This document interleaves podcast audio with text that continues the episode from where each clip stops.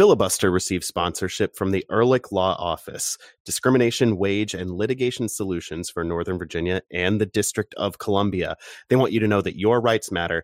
You deserve to be free from harassment, and you deserve to work. They cover workplace discrimination and wage theft, non-competition and non-solicitation litigation, civil rights, takings and disability, and a lot more. For a free consultation, go to ehrlich law office dot com slash filibuster.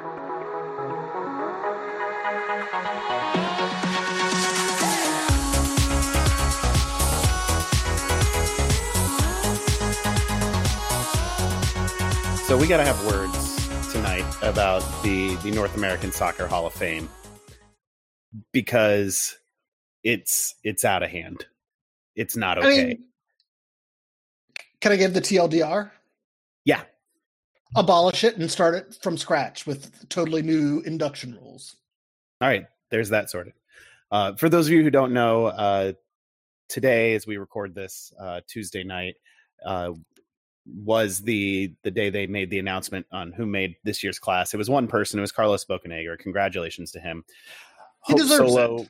He, he yeah. does. Hope Solo also deserved it. Whatever you think yep. of her off-the-field life, she's... There, the best goalkeeper in yeah, soccer there's history. There's probably no equal to her. Um, Jaime Moreno saw his player induction window close Uh, when yep. he did not make it this year, which is ridiculous. He's the founding member of the one hundred one hundred Club in M L S. Only one other person, Landon Donovan, who they named the M V P trophy after, only one other person has done what he has done in Major League Soccer. No one else is his equal, and he can't get a sniff of of the Hall of Fame as a player. And also, it's absurd. It is also ridiculous. My, my favorite U S M N T player of all time also got denied, Steve Cherundolo. And I mean, he's the best right back in the history of U S soccer. He captained a Bundesliga team. What else you got to do? Th- this is, uh, it's an ongoing thing. Like, this is a, a problem that's been in place for as long as I've thought about the Hall of Fame voting process. It's been a problem. You know, Marco Etcheverry couldn't get in. Um, there is a anti-foreign player bias. Um, I think that's pretty clear. It's real um, bad. It's real bad. A, I don't know where in the voter base that hostility is, but it's there, um, because otherwise these guys are like slam dunk, you know, automatic picks. Um, the the votes within... Even even American players that did so much for their national team, the votes are mystifying. Uh, there's not, it's not like there are a bunch of great. This isn't like baseball where there's like one hundred fifty years of history where you're like, well, these guys did X, Y, and Z statistically. American soccer was mostly very bad for a very long time, um, and and all the players that did well in that era, they got voted in because they were the they're already good players. In. Exactly. Um, so yeah, it's it's a farce. Um, the Hall of Fame voting process is a farce, and I don't know if it's the entirely the media vote or the player vote or whatever voting bracket well, it is. Maybe it's a I, little bit of all of them, but yeah. it's I brought I brought this up a little bit, and this isn't that germane to the particulars of this vote, but by the bylaws, Jurgen Klinsmann has a vote. Do you think he knows he has a vote? Do you think yeah, he's probably. ever voted? Do you think Most he's voted? Likely. Yeah, I think he probably uh, has. When he was the head coach of the national team, he probably got like a email saying, "Hey, this is due," blah blah blah. Um, and so but he he's, probably did he, vote then. He hasn't been he hasn't been the head coach of the national team for a while now, and like he still has a vote forever. Sure. Uh, yes, as long as he is alive, he gets to vote. Yeah, yeah, I'm with Those you then. Um, but does he? The North American Soccer Hall of Fame has no validity as a Hall of Fame. As a museum, it might be really cool. I know they have some some pretty neat artifacts down there in Frisco, Texas, but as a Hall of Fame to honor the greats of North American soccer, it has no validity. And also, um, Adam, Adam, I do not Adam, recognize it as such anymore. Also, Adam, let me, let me just be uh, particular because it matters a little bit. It's not the North American Soccer Hall of Fame. It is the National Soccer oh, sorry, Hall of National Fame. National Soccer Hall of Fame. Not North American. Okay. My apologies for the. Uh, it matters the, a little uh, bit, but like. It matters also, very slightly, yeah. Also, like, if they don't want to, if they don't want to elect people who are, who have played soccer in America and who did a great job in soccer in America, but just didn't happen to be American, then what are we even doing here? I mean, th- th- that's for Jaime Moreno. Like, it's even worse with Hope Solo. Hope Solo is American. Like we said, one of the best goalkeepers of all time, just men or women. And it, like, it's insane that she's not in. Yeah, it's, it's bad. Hey, hey, welcome in. This is Filibuster, the Black and Red United, and we recognize no American Soccer Hall of Fame podcast. I'm Adam Taylor, joined by Ben Bromley, Jason Anderson. We are all from black and red united dot com, where we talk about D C United, even when we would rather not. And despite getting a point over the weekend, tonight is one of those nights. D C United, zero. N Y C F C, um, zero. I, I don't remember a game. Yeah, you're... Um, That's that's a survival mechanism kicking in. We're gonna we're gonna break through that trauma. We're gonna work it no, out. Tonight. Adam, Adam, Adam, I, I I need this. I need to know there's not a game that happened on Sunday. The mute button is right there, buddy. Just use it as you need it. Okay. All right. In the second segment, we will have Mark Fishkin on from the Seeing Red podcast to help us preview uh, this weekend's visit from the New York Red Bulls. That game Saturday, September twelfth, seven p.m. at Audi Field. Watch it on W J L A twenty-four seven News, D C United dot com, or E S P N Plus. Before we get to anything, let's do uh, a nice extended procrastinating edition of our, our traditional segment. Jason, what are you drinking? If you really want me to drag this thing out. No, um, we don't. I don't have a good story is the problem. Um, I, something, something Erie, Pennsylvania? No, I did not do anything having to do with Erie, Pennsylvania this week. Um, is there a brewery in Erie, Pennsylvania we could... You I'm know, sure there I, is. I I, I think I've had beer. beers from a brewery there. I just can't remember the name uh, of no, it. No, no, I, I regret this. We've already talked too much about Erie, yeah, Pennsylvania. See, yeah, Ben, this is your fault. Um, it is. Uh, I was making... I, I was making a little, like an attempt at chicken shawarma. uh without having the spit, so you can't do it the the real way, so I was trying to do my best with what I had, um and I finished eating and I realized what time it was, so I took some Evan Williams and put it in a pint glass, put in some ice, and then topped it off with Coca-Cola. I'm having a bourbon and Coke. Wow. Full full sugar Coke or Coke Zero or Diet Coke? Oh, or... full sugar. If I'm gonna drink a soda, I might as well get the the full deal. eh. I, I try not to drink them very much at all, so if I'm going to do it, I'm going all out. Yeah, same. Uh, not I, not uh, same here. Yeah, I don't drink sweet beverages, really, hardly ever. Um, I do drink plenty of alcohol, though. Tonight I've got um, some Old Overholt rye, some uh, Fever Tree smoky ginger ale, and some lime with ice in a glass. Um, it's it's mule-like. But the the ginger in there, the smoky ginger ale, is not as strong as ginger beer, so it's not, it doesn't kick like a mule, basically. Um, but it's like a mule light kind of experience with a little bit of smoke in there. Uh, it's it's nice. It's it's a it's a pleasant beverage.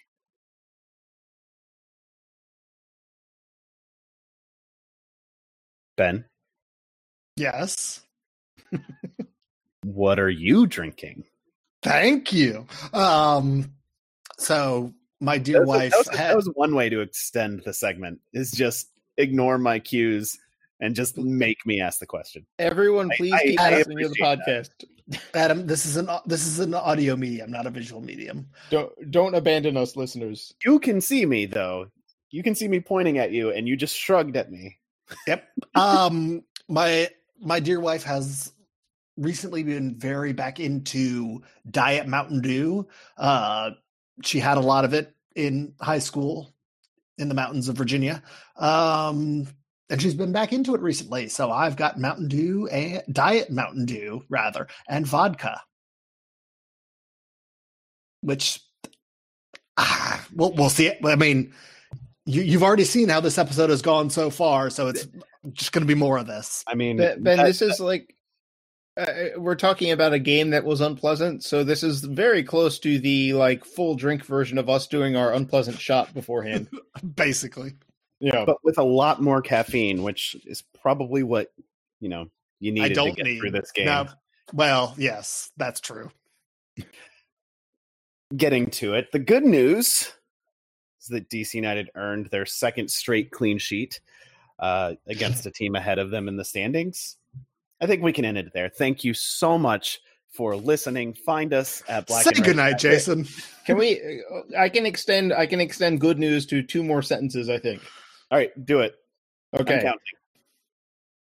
Chris Seitz had another game where he looked pretty solid. Uh, better than he had been playing in the previous, you know, Fair. twenty nineteen appearances.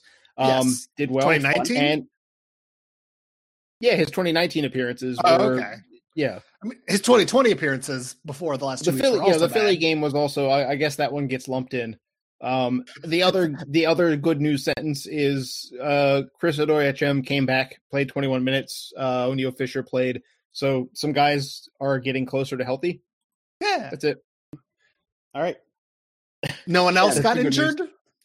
Yeah, that's yeah, true. I mean, at this point, that's that's almost a win in and of itself. um, the actual news from from this, D C United held shotless, only the second team in M L S history, the first team to get a point without taking a recorded shot. Asterix. We can talk about that if you want to. Yeah, sure. Um, uh, Opta, the, the other the other instance in M L S yeah. history was in twenty seventeen. The New England Revolution held against held without a shot against Atlanta United, losing seven to nothing. That's see, that's how this could have gone if New York City scored an early goal. I feel like um, yeah. this could have been one of those. Uh, but yeah, I am of the opinion that D C did have a shot attempt. Uh, I know Adam does not necessarily agree. Um, Neither does Opta. Uh, well, yes. Well, Opta sometimes is wrong. Um, and this was one where I, they were however. Adam, however, is never wrong. Uh, no, so Jason and I disagreed. Uh, Julian Gressel had a a cross shot. Uh, it's he, funny that he struck later, the ball. I think we can he, agree. He struck the ball he, forward. He struck the ball in the general direction of the box. Yes. Um. And it ended up curling out, almost going out for a goal kick, and then, in fact, going out for a throw-in um, on the far touchline. No, uh, no, not a shot. I, I it's not bad. I thought he he was looking for Kamara's head on that. He was not looking for the goal. If what had happened was what um, Teal Bunbury did later that night, also based on his reaction, very definitely looking for a cross and just mishit it and floated it over the keeper into the net. Uh, it would have gone down as a shot, whatever his intent was, but because it, it didn't, I, I, I don't think he meant it to be a shot. So I'm okay not calling it a shot. Yeah, I think he, he was one looking for goal, and two, his, his, if it were a cross, he missed Kamara by more than he missed the goal. Um, so if we're using that as a judge, then I would say that also points to it being a shot. It doesn't make me feel better that if right. it is what it's a one shot attempt that went that badly. Um, but uh, I feel like if your shot attempt went out for a throw, it doesn't count as a shot. Yeah, I don't know. I I think if you do, if you have a shot that goes that bad, it has to be taken down. If it were a shot, it has to be taken down it's as a shot. So that you, can, you have to, yeah, so you have to remember the bad times. So you could live there in your wrongness and be wrong. I yes, I I remember um, my friends and I went back to we lived down the street from the University of Maryland, and one night we decided to um, try to walk in to Cole, Cole Fieldhouse. The old basketball arena became um, like a miniature turf field for a while, and the university set up mini goals, and we're like, "You guys can play five on five soccer here while we figure out what we're going to do with the building." Um, Inside. Inside on the basketball court um, became artificial turf, and, and you could play soccer there. So after That's we wild. left school, we went to campus one night. We're like, let's just see if we can just sort of walk in and get a game in real quick. Um, and No one asked for our I Ds, so event- we just sort of hung out and waited, and eventually it became clear that one team was leaving. It was like, our, we're next, right? Um, and none of us had played in a while, and one of the first things that happened in the game was a uh, clearance went to me, and I tried to hit it on the volley, and it hit the outside of my right foot and spun horizontally away from me in a straight line to one of my teammates. Um, and after the game, he was like, that was an amazing pass. How did you do that? And I was like, I was going for goal. uh, I was taking a shot. I am clear. I want to be clear.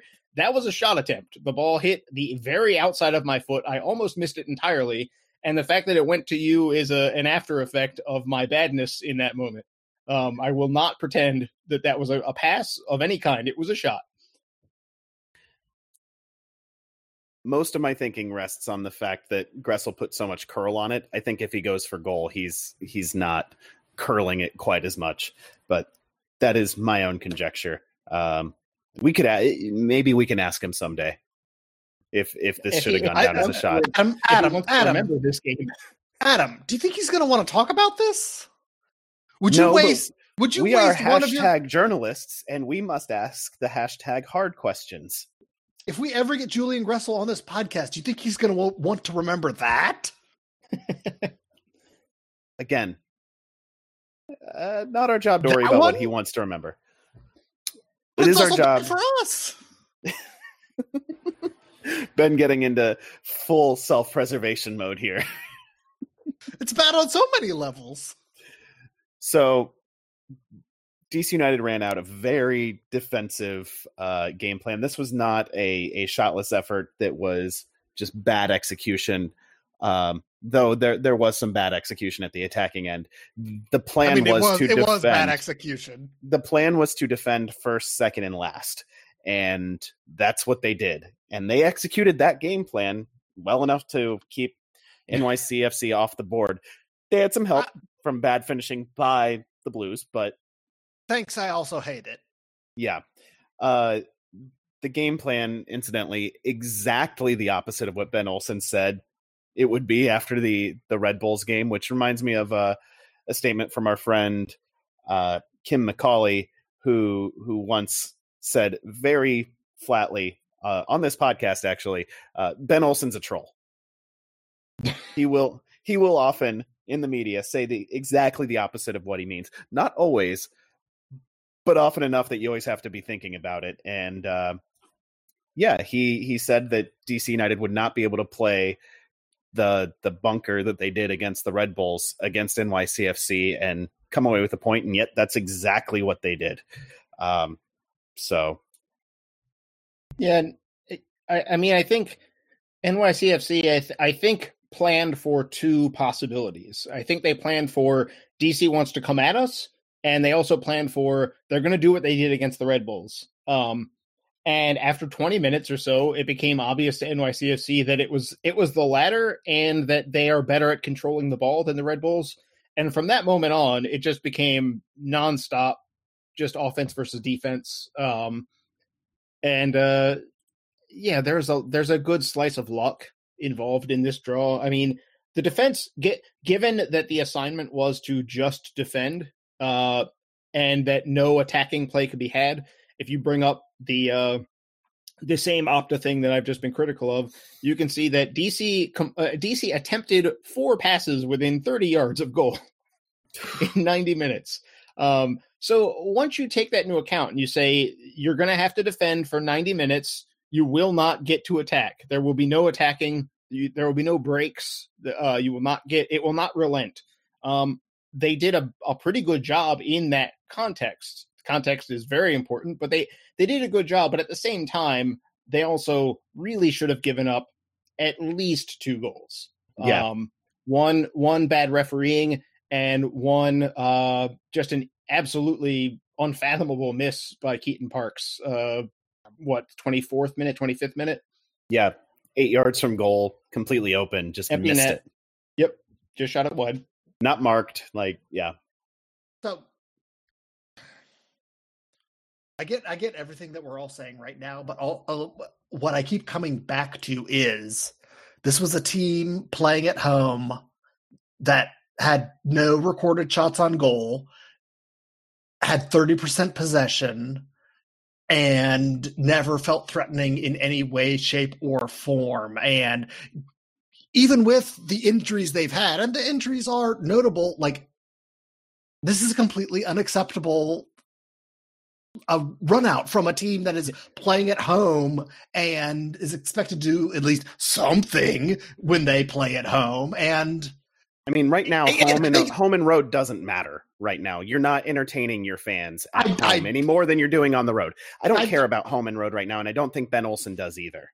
I don't care. I don't care what Ben Olsen thinks. I care about what the team is doing on the field, and they're doing nothing. And they they got to sleep in their beds. They got to do. They got to have their all of their uh, regular uh, pregame war, pregame warm-ups, creature comforts, and they ran out with thirty percent possession and zero shots on goal. So it's just not accept. It's just not acceptable. And, and again, you're you're talking about player things. I think the players executed the game plan almost perfectly.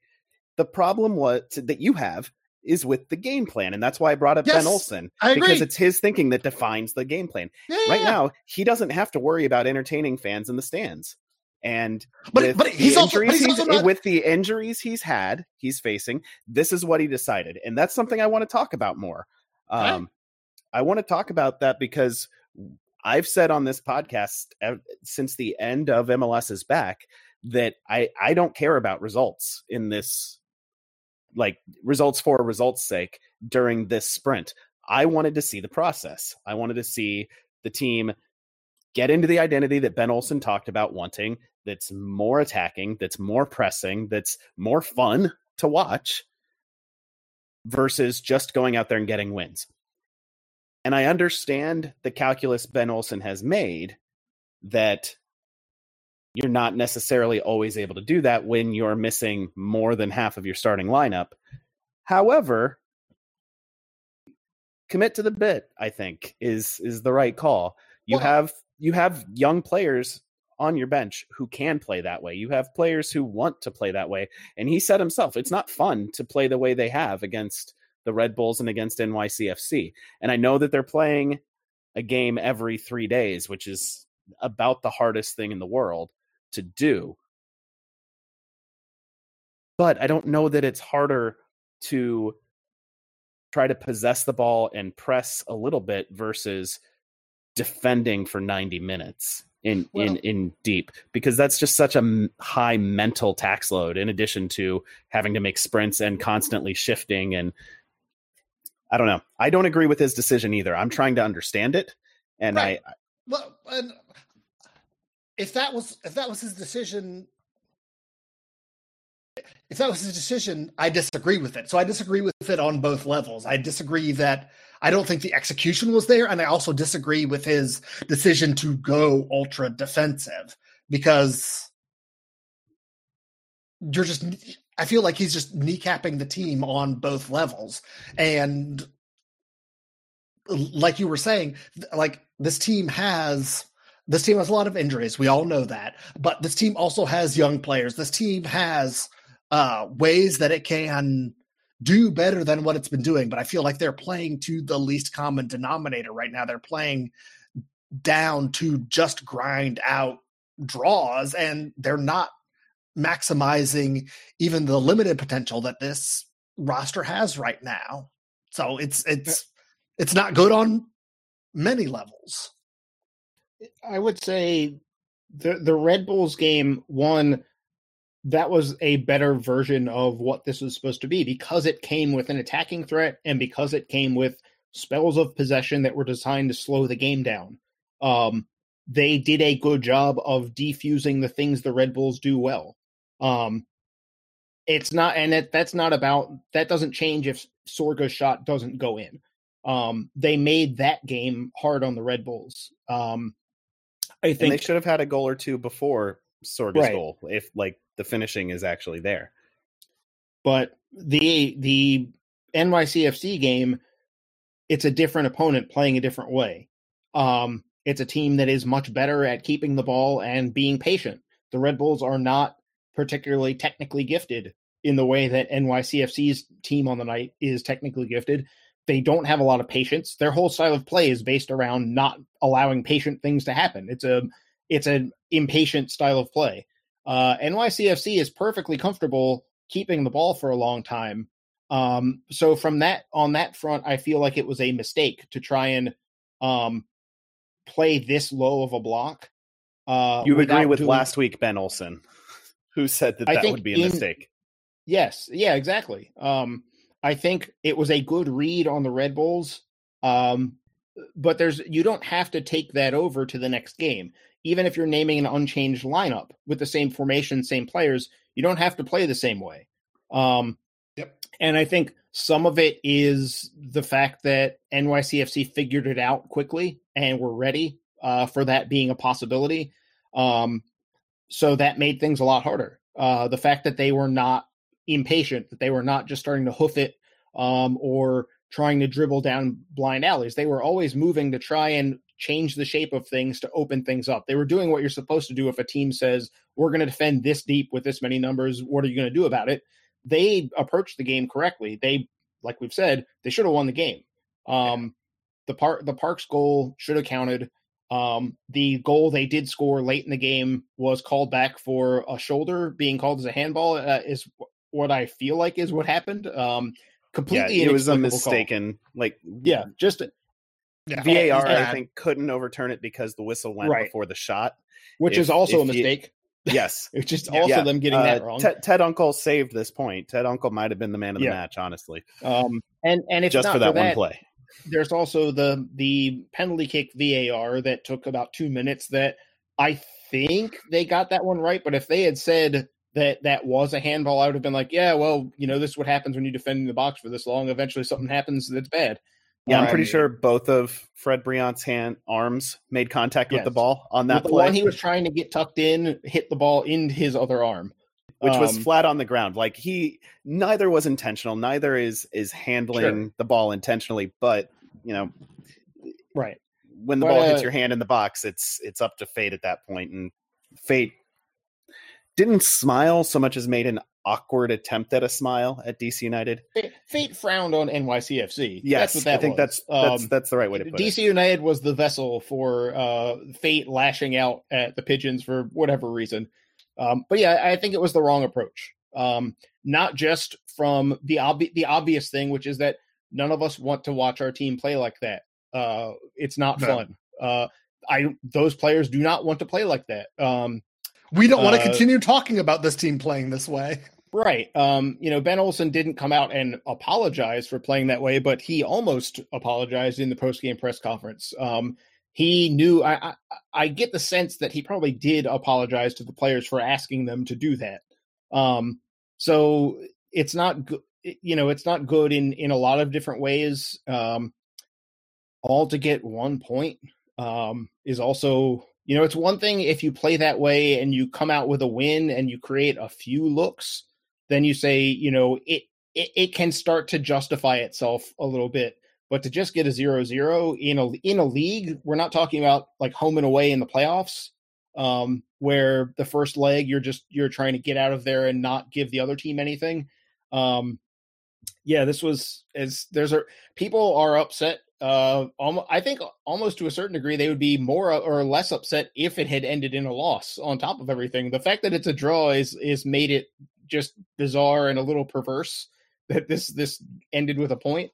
Um yeah this this was not not fun, um and i i don't want to see it. I would rather uh i would rather see United roll the dice on, you know, if, if the team is too tired and too banged up to start the same eleven over again, then make Rotate. some changes. Yeah, um, Griff, Griffin Yao, you know, Eric Sorga. I mean, they're Motor you got, Simon. You got a little bit of options. Um, like even with yeah, the injuries, you, there the, are a few options. D- DC had this is the first time in like four games, I think, that they've had the full twenty-player bench available. Um, so yeah, th- there were there were things that could be done to give the team some life, and maybe maybe even just say, okay, yes, we're going to be defensive tonight, but we are going to have some pressing triggers. We are going to have uh, some counterattacking moves that are, are planned. Um, we're going to have something. And that none of that was on the table. Um, or there was if one it was, build up. The execution was, was real bad. There was one buildup in the first half that looked like it was almost rehearsed. It was really, really nice and ended with, yes. you know, what what could have been a shot if the final ball had been there. And it's like, right. yes, more of that. That looked really nice. That was fun. They, they that, did that have ten seconds of fun. You know, what's funny is that D C did end up beating the goalkeeper as often as N Y C F C did, which is to say uh, once, because Yamil Asad did score. It's just that he was like two yards offside. Um, and not. shot like after the whistle. Um, yes. But and then claimed that he couldn't hear the whistle when, when Ted yes. Unkel went to talk to him to avoid the yellow card. He's like, I didn't hear it. Yeah. Uh, um, all the sound being pumped in from the speakers and the, the drummers it, in the, the hallway. That the, yeah, the, um, the four, I, when I drove up to the stadium, there were four people with drums outside of gate A. And then at halftime they moved to gate B. Uh, because there's more of an awning there, so they could be louder. And so they were much louder in the second half because they were, A, like physically closer to the press box, but B, under a covered area rather than just out uh, in the main plaza in front of the stadium. Um, but yeah, uh, the whole experience was weird. It was a weird game to to watch the home team do that, um, but also weird to like come up and have your temperature taken. Uh, I had to fill out the health questionnaire, but not give the paper or the pen to any other human being. I had to take my pen and put it in a bin. And then I had to hand the piece, or I had to put the piece of paper on a folder of other pieces of paper that other people had filled out that had gotten there before me. Um, so yeah, the whole process was very strange, uh, altogether an extraordinarily odd night that, uh, it wasn't the best, um, you know, What's funny is that we're talking about a playoff team still. Yeah. Um, that, that expanded playoff field. A we're playoff team, ten. Which and, doesn't. And the East is still weirdly bunched up, too. Like a win against the Red Bulls here puts D C United, you know, well above the playoff line, potentially. Yeah. I mean, which is, there are, there are a handful of teams that are clearly differentiating themselves in the East. You know, Columbus, Philly, T F C, Orlando.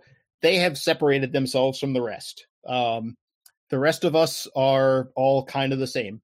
Uh, Adam, uh, so Adam, speaking of uh, D C United being a playoff team, do you like power rankings? Don't mean anything. Do you? But do you want to guess where D C United is in this week's M L S power rankings? I'm gonna guess third to last. Uh, you are incorrect. They are twenty-six out of twenty-six. Okay, despite being unbeaten in two games. Oh, Jason, I, you just made me mad saying that. It's it's funny. I know it's, it's true, but it's, it's a it's, farce. It's just, but it's, it just yeah. made me angry that you said um, that. All right, I, I do want to get to some transfer news before things, we uh we call things this and segment. Concepts transferred. Yeah, we can call it yes. that. Things and stuff, um, not stuff, nothing tangible. Uh, things and with, things. was exchanged.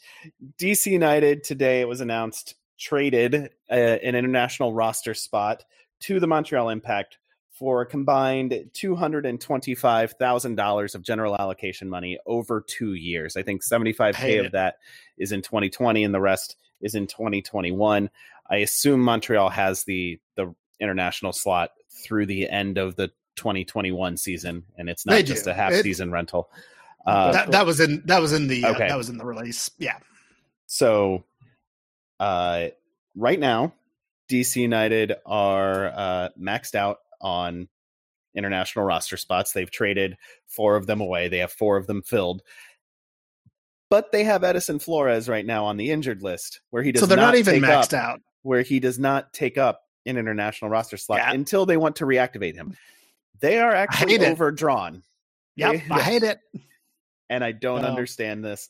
I assume I, there's there's another f- shoe that's going to drop. Yeah, no. I, I have no idea what it could be. It is they're hard not just going to leave be- Flores, right? Um, and the green card situation is not as short as people might think. Um, this is something that Kamara um, reset his number when he went to yeah, China. When, when when I got to talk to Dave Casper last August about that transfer, that was one of the things that he was very clear on was that. When he moved to China, his green card process had to, it's it, all of the progress he had made is now gone, and he had to go start over. So when he signed with the team was day one. And normally now sometimes the other teams around M L S have done this very quickly. Maybe D C has decided to invest in that, and the green cards are coming faster than they have in the yeah. past. Um, but if they are sticking with the te- team's normal process, Kamara is about thirteen months into a twenty-four month process. If that's if the norms and, of the past are what's true, and Yamil Asad would be about similar, right? Yeah, um, Asad, because his previous times in M- MLS were both on loan, right. and then he was out of the country for almost a exactly. full year. Um, his his would be even further back because his contract didn't begin until uh, the end of last year when his Vélez Sarsfield deal ended. Because he, when he was re-signed, it was on a pre-contract, so his other contract had to run out. Um, right, but it might if he who knows when he moved to the United States, right? Which I um, which and, I think would and, matter more for the well time time of employment is is a major okay. determinant from what I've heard. So gotcha, in any gotcha. case, wherever it is, it's a mystery, but it's not what, what we can not say good. is that it's probably not about to happen. Yeah. Um, and Helman Rivas just signed with the team. Um. Never Eric played Sorga, in the United States before, yeah. Eric Sorga only signed at the beginning of the year. Um, so it's very, very doubtful that any of these guys... And Flores Edison Flores well, yeah, only signed at the beginning of the year. year. So yeah. it's very unlikely, unless the team invested in speeding these things up in the way that like Seattle and Atlanta have managed to do, um, unless that's a thing that happened, I don't see green cards coming in. Um Could be wrong. This is a thing that we, this is an opaque thing that suddenly we'll just find out one day, hey, these guys got their green cards. But yeah. until they tell us, or until we happen to find out somehow um, where their the status on those is, uh, there is no fix uh, for this situation. I do not know what they're going to do, because if you trade international roster spot to, you know, they trade to Montreal. So you say, okay, Montreal, we have Montreal in a good position where they are in an acute need and we can get more than we normally would. But everyone else around the league is going to know that you are now in need. Um, right. Yeah. And the gain that you just had is most likely going to go out the window. So I assume there is something else coming. There's got to be something else in the works. That D C hasn't just given these away for no reason in the past. There's usually... Uh, Trading Asad back to, follows back in to a, Atlanta. I, I mean, maybe. I don't know. Um, but, yeah, it's it's an odd one. I did not anticipate the team trading away an international roster spot. Um, they do seem to be stockpiling general allocation money, so maybe they've got enough where if they have to make that move to open up that spot again, that it's not that big of a deal, but it is odd. And it doesn't necessarily portend well for – reinforcements to be arriving soon, because most of the reinforcements that are signable in professional soccer are not going to qualify as domestic players in M L S. Sign Pulisic, you cowards. I, I'm I'm on board. Yeah, I'm not going to top that. So we're going to call this a segment, and uh, we will be right back to talk about the next game and never speak of this game again. Stick around. It's Filibuster.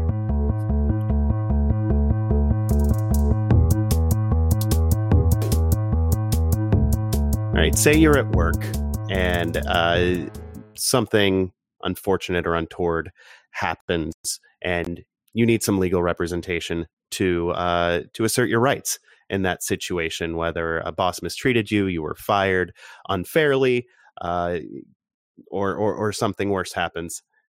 Ben, in the District of Columbia and Northern Virginia, you know who to call, right? Yeah, you call the Ehrlich Law Office because you have rights. That's right. And your rights matter, and you deserve to be free from harassment, and you deserve to work. The Ehrlich Law Office handles workplace discrimination. They do civil rights. Uh, if you have a wage theft issue, they are there for you. If you have uh, a separation from your employer that you want to to get down on paper and you're dealing with a, a non-compete clause or or something to to that effect. If you uh, if you feel like your civil rights have been violated by a local government, call the Ehrlich Law Office. Uh, if you want a free consultation, tell them we sent you. Go to ehrlich law office dot com slash filibuster.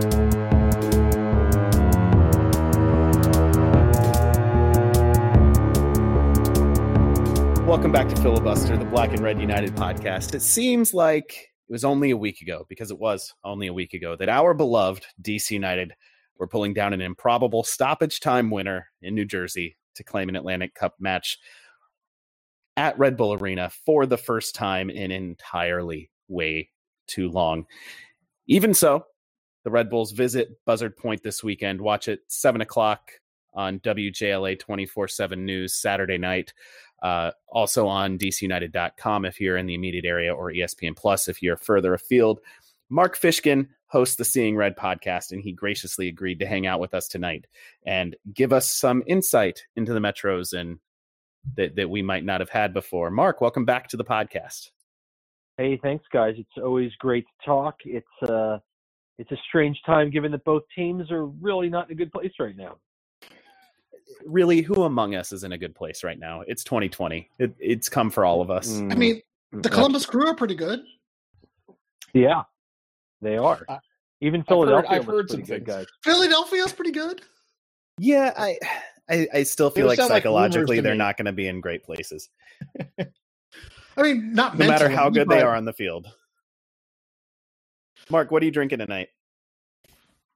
Listen, after uh, the butt whooping that the Red Bulls got from the Union this past weekend, I'm I'm honestly staring at a at a ice cold glass of bleach because that I, I want to cleanse my my soul from a team that has fallen so far from grace. Less than two years ago, this team was raising their third shield in six years, and they look absolutely nothing like that team uh, in a year and a half's time. And it is, for a lot of Red Bull fans, uh, I'm an O G ninety-sixer, but for the fans that have really joined in the Red Bull era, Red Bull Arena era, they've never seen this level of uh, just lack of quality from the side. And so, yeah, that, that bleach is looking pretty good about now.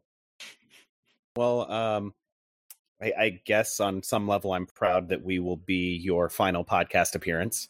Um, I, I, I don't take any joy in saying that, but uh, not, not to add to the, the trauma here, but I wanted to start off asking you to walk through your experience of Eric Sorga's winner at Red Bull Arena. Um, just given the game that had happened up to that point and everything.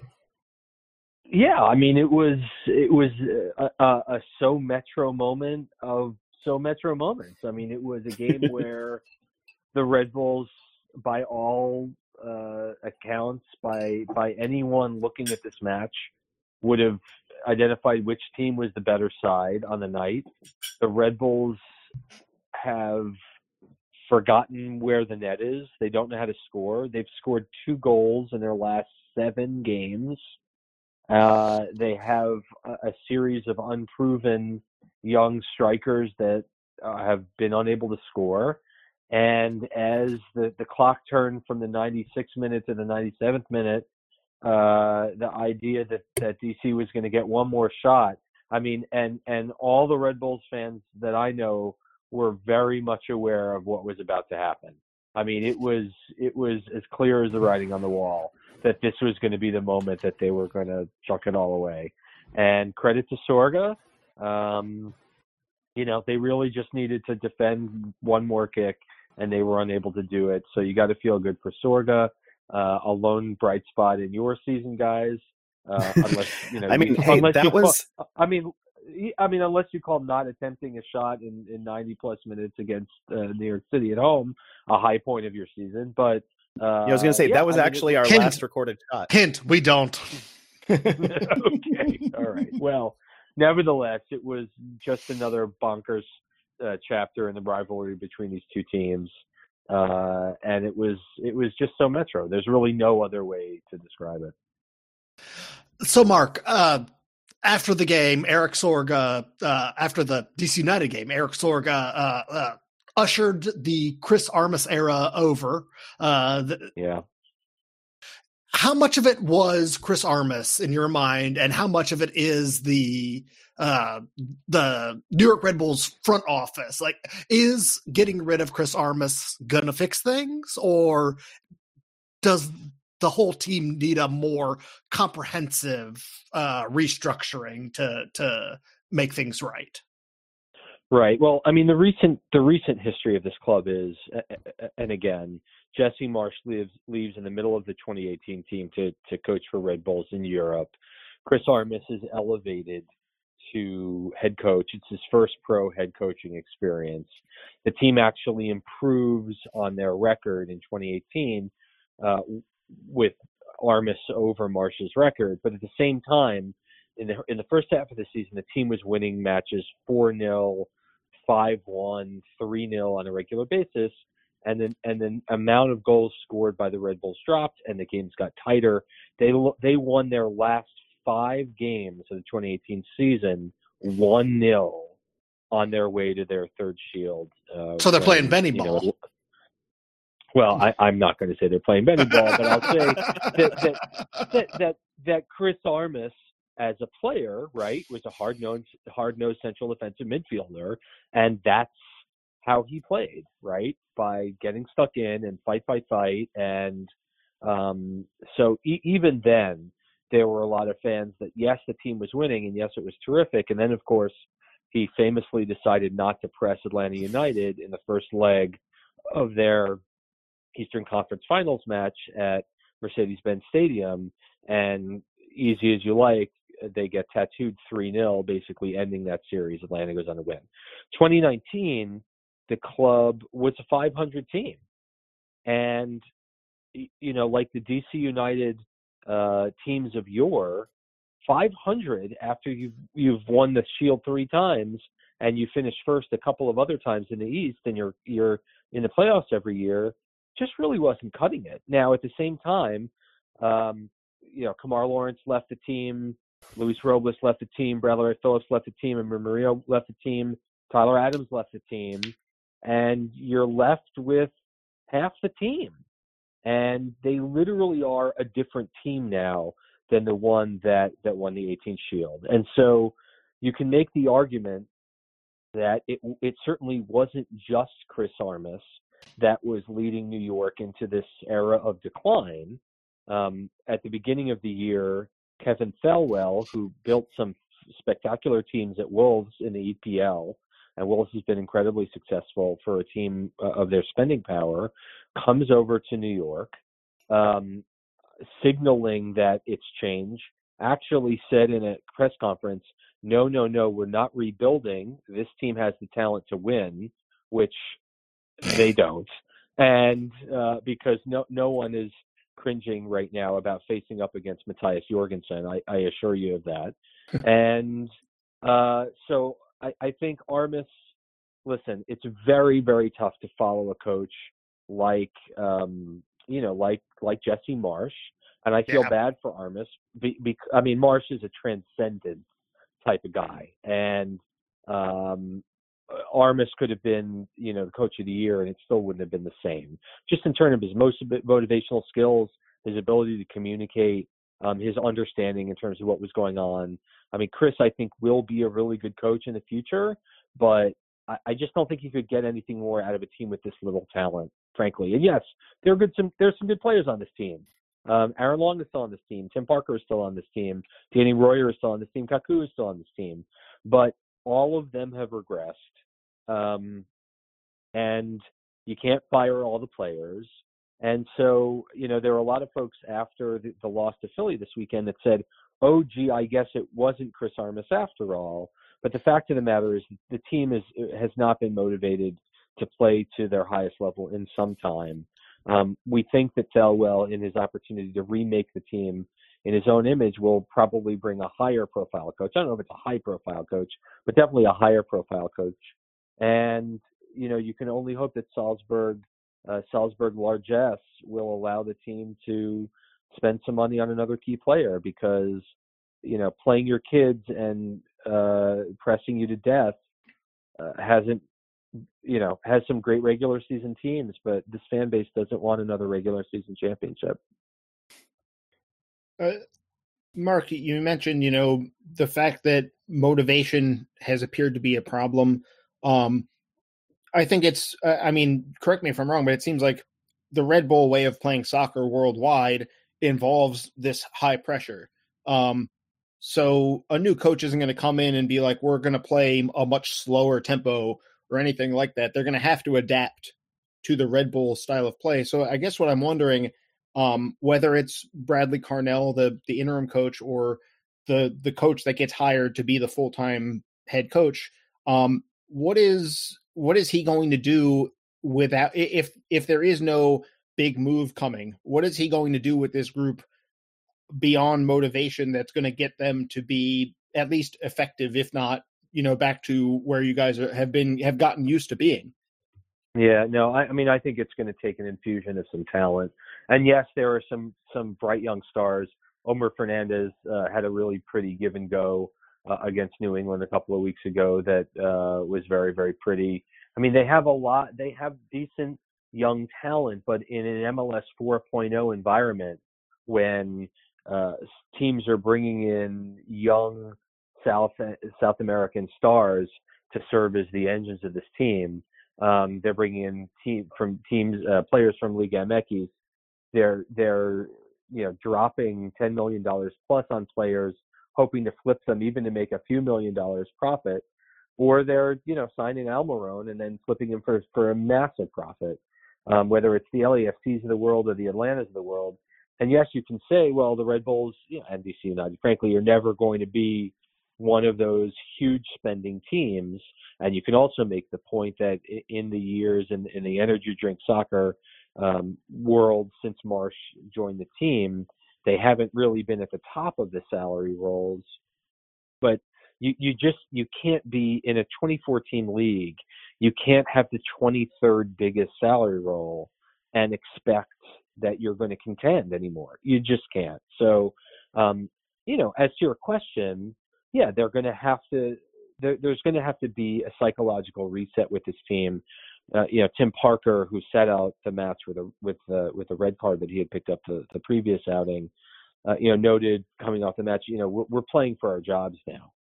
And you know, Parker, to be honest, is one of those guys that regressed after signing a very large contract after the twenty eighteen season, and we haven't seen that twenty eighteen form from him. Um, You know, even Aaron Long, who I know had wanted to make the jump to Europe and was denied uh, by offers that were too small coming from the E P L, uh, you know, he, his play is, has dropped a bit as well. So, yeah, I, I don't know. I mean, you know, again, te- this this team hasn't missed the playoffs since two thousand nine, and even with ten teams in the East, you'd be hard pressed based on the way the team has been playing to say that they're going to continue their streak. Um, it's, it's, uh, it's grim. It, it really is, because in Red Bull fans' minds, it was Dennis Hamlet and Salzburg's uh, lack of desire to invest in this team um, and to continue to go younger and cheaper and younger and cheaper that has us where we are now. Uh, There are two new players on the team, or relatively new, I guess is a better way to put it. Um, Drew Yearwood just made his debut uh, for the team mm-hmm. against uh, the Union, and um, Samuel Tete came in from Red Bull Salzburg on loan. Um, what are your expectations for those two players? Because that I know those were deals that seemed to take forever to get done, at least from, from being outside of it. It seemed like I kept hearing about it for a long time. Yeah, well, that's usually the Red Bull way, right? They it, it, really, the Red Bull way is to not hear any rumors whatsoever at all about anybody, and then one day Tim Cahill shows up on your team. I mean, that that was really kind of how that went down um, back in the day. Yeah, I, I mean, you know, Drew Yearwood, a box-to-box midfielder. I mean, from what I understand, uh, you know, the team was thoroughly uh, emotionally beaten by the time he got on the field to make his Red Bulls debut. Uh, you know, I, a box-to-box midfielder isn't going to be a massive game changer when you're down three goals and your your team has stopped running on the night. So to call his debut, uh, um, you know, look at things to come is too soon. I mean, for a team, once again, they haven't scored more than one goal in a game since opening day against the, the vaunted F C Cincinnati defense. Uh, and in addition, as I said, they've been shut out five of their last seven games. Anybody uh, who can run and throw their body into the ball in front of the net is going to get my vote over anyone that's played so far uh, in the in the position for New York. So, yeah, I mean, for Teta, he has yet to be judged as being match fit. He made the bench. And, you know, the joke about this is just with Josh Sims in twenty nineteen, Teta is only on loan until the end of the calendar year. And the Red Bulls ha- do, unlike Sims, the Red Bulls have an option to buy, but we, we got to actually see the guy play, and we've got to have time to get him in, uh, integrated into the squad. But they're just so desperate to have someone that can finish. Uh, and you can argue that, that Tom Barlow has been unlucky a number of times. Brian White apparently has fallen off the depth chart significantly. He had ten goals last year, which was pretty high up there for an American goal scorer in M L S, um, but has had few opportunities to get on the field this year. And Barlow, like I said, against Philly had a couple of uh, uh, notions, against D C had a couple of opportunities, but seems to be a bit snake bit. So we're looking forward to seeing Teta start. I mean, looking forward, like looking forward to, you know, punching myself in the face after watching this team for ninety more minutes. But, you know, because my expectation so quickly has fallen to absolutely zero. Um, but, you know, when you're twenty-five years in, you, you show up and you watch nonetheless. So, again, it's a very strange feeling for Red Bulls fans who spent most of the last decade really enjoying things, at least until the playoffs started. And everyone is just, it's the land of thousand yard stares right now. I mean, it is just, um, oh no, we used to have a good team. Oh no, now we yes. have to be bad. Well, listen, you had good teams that won cups. And as we, as you, we all know, we had good teams that didn't win cups. So uh, that cup is still the ultimate prize for us. And it hasn't happened mm-hmm. yet. And it seems as they continue to add M L S teams on a biweekly basis, it seems uh, further and further and further away. And as I, you know, lose more hair and the rest of it turns gray, you just kind of have to wonder if this ever is going to happen. Uh, and the answer is I hope not. Uh, maybe not. Yeah, thanks for that. so, so uh, I want to take a quick detour away from from this upcoming game, which will surely be a, a five to four goal fest, classic, based on both teams' classic form. Yeah, uh, I want to talk about Red Bull Arena. N Y C F C are also calling R B A home right now. Uh, and reports are that T F C in Montreal might be joining the Red Bulls and mm-hmm. the Pigeons there uh, for the next sprint, the schedule of which hasn't been announced yet, even as we are days away from completing this six-game, three-week sprint. You don't get more M L S than that. Uh, but but I want to talk about this ground share and how it's going from your perspective. Yeah, I mean, I think the biggest thing is that um, the the... the organization uh, frustrated the hell out of the supporters groups by, for an N Y C F C home game, covering the South Ward in N Y C F C blue banners, um, which, you know, on the one hand, I, I completely get the frustration. Uh, and on the other hand, it's like, look, you're not there. No one's there.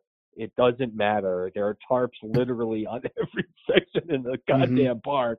Like, you know, it was a really big check. I mean, I'm sure Don G, you know, told the, the Grand Prix, look, this is the way it's going to be, and we're all just going to have to suck it up. And we are just going to have to suck it up because it, it literally is what it is. It's crazy town. And um, I guess you can just feel confident about the fact that you've been chosen because of the unbelievable facility that Red Bull Arena is. Uh, and and the quality grounds crew that do an incredible job keeping the field in good shape. I mean, uh, N Y C F C playing there is really just a joke because for Red Bulls fans, the fact that their team has to come to New Jersey to play their home games after playing in Connecticut and playing at Citi Field and, you know, playing in Rhode Island or whatever the hell else they play. We, we call them uh, New York Area Football Club, because they can't really seem to play in the city, which is their entire marketing uh, ethos. And for Montreal and Toronto, listen, the more the merrier. At this point, it doesn't even matter. Of course, Red Bulls, too, have been playing there as well. They're going to move to Montclair State, which is their usual home field. And Sky Blue F C was due to play at Red Bull Arena as well in twenty twenty as their permanent home. They also are playing at Montclair State as they restart in the fall, because as you know, you can't have a game there every night. I mean, maybe you can, I, I don't know. Um, but yeah, it's just a bonkers year. Um, it's not as if the Red Bulls are going anywhere. I guess the more the merrier. Um, but I can understand. There are some Red Bull fans that are undone about it, but it is what it is. You, you got to just go with it. Unless Jason or Ben has a, another question for you, I'll I'll close out with my my usual final question for our guests. Mm. Uh, if you were standing in the technical area across from Ben Olsen, or, or sorry, a, a, across from from, I'm not even sure who the Red Bull. Uh, it's Bradley Carnell, acting manager, interim. Yes, the, the interim New York manager. Yes. If you were standing in Ben you, Olsen's shoes, yes, that's yes. that's the way. Uh, How would you game plan against the Red Bulls? What would you be focusing on for this very particular version of them? Well, listen, the, the way to beat the Red Bulls has been laid out by just about everybody these days is you play in a low block, you spend your you, you put your speedy wingers up, you hit long diagonal balls to them to, to play over New York's press, and you wait for a defensive breakdown to score. That's what you do. That is how you break the New York Red Bulls. That's it. I mean, it's it's really been laid plain. Um, you know, you guys did it to great effect the other night. You did it to New York City F C as well, uh, and won yourself a wonderful golden point without taking a shot. And so, you know, and the Red Bulls have a hell of a lot less quality than than N Y C F C right now. So I I don't see any reason to do anything different. You definitely can get a point off of this team. Uh, you definitely can get three points off of this team right now, although maybe you'll have to wait till the ninety-ninth minute to make it happen. Uh, I know you guys are still down some important pieces, as we talked with Jason on our show uh, last week. But, yeah, I mean, let New York run itself into the ground. Uh, let them, you know, uh, try to attack with death from ten thousand crosses, head them away, and then get a quick restart and beat them. Um, odds are you'll be fine. All right, well, we'll see if that comes to fruition for D C United. On one level, I really don't want to see this game plan again. And on another level, I really, really don't want to see this game plan again. But we'll see yeah. what happens Saturday night on Buzzard Point. Mark, thank you again for, for joining us. Tell our listeners where they can find you on the old internet. Well, yeah, sure. I, I know that all of your D C fan listeners are very, very interested in everything going on with the New York Red Bulls. They're focused on it day and night, but they can reach uh, out to us at Seeing Red N Y on the Twitter, on the Facebook. I'm Mark Fishkin, the deceptively named Mark Fishkin on uh, Twitter. And, um, you know, enjoy it, folks. Thanks for having me. Thanks for coming on. Find us, of course, at black and red united dot com. Uh, support us financially if you are so inclined and able at patreon dot com slash filibuster. We're also on Twitter, of course, at filibuster D C U for the podcast, at Black and Red U for the website. Send your emails to filibuster podcast at gmail dot com. Download, subscribe, rate, review wherever you get your podcasts. Mostly, though, tell a friend about the show. When when you have feelings to work out about D C United, um, we're we're there for you. So just just spread the word, and and maybe some other people can can partake in this community service we like to think we're providing during the, the worst of times. For Jason and Ben, and thanking Mark Fishkin one more time, I'm Adam. We'll talk to you again real soon. Say goodbye, Jason. What if neither team takes a shot? Would that work?